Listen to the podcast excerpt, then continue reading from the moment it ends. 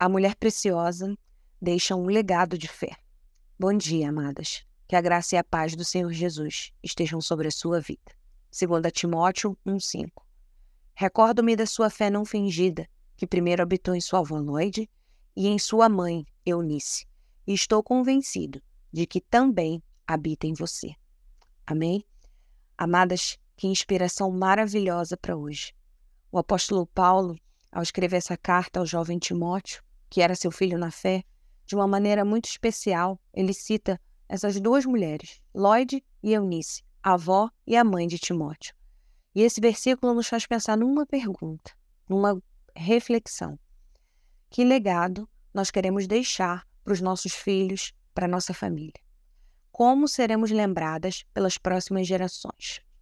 Essa é uma pergunta que nós devemos nos fazer todos os dias e hoje de uma maneira muito especial.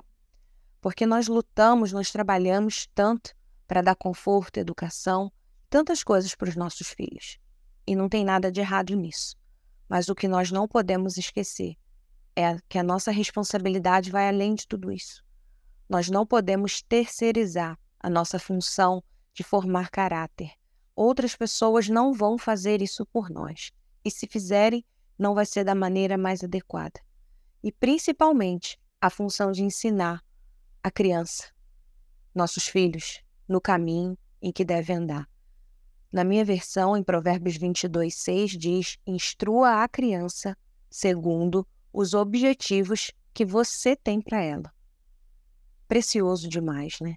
E traz uma responsabilidade também muito grande. Nós não devemos tão somente apontar o caminho, mas também vivermos nesse caminho que é Jesus. Jesus é o caminho, a verdade e a vida. Que essas palavras, que essas mulheres nos inspirem nessa manhã.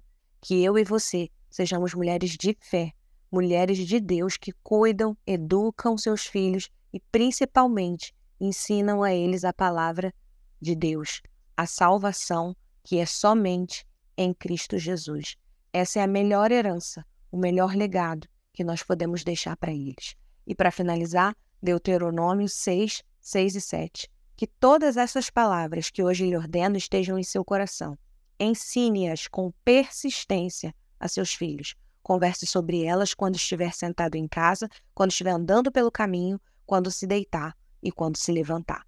Que o Senhor te abençoe e te guarde. Fica na paz.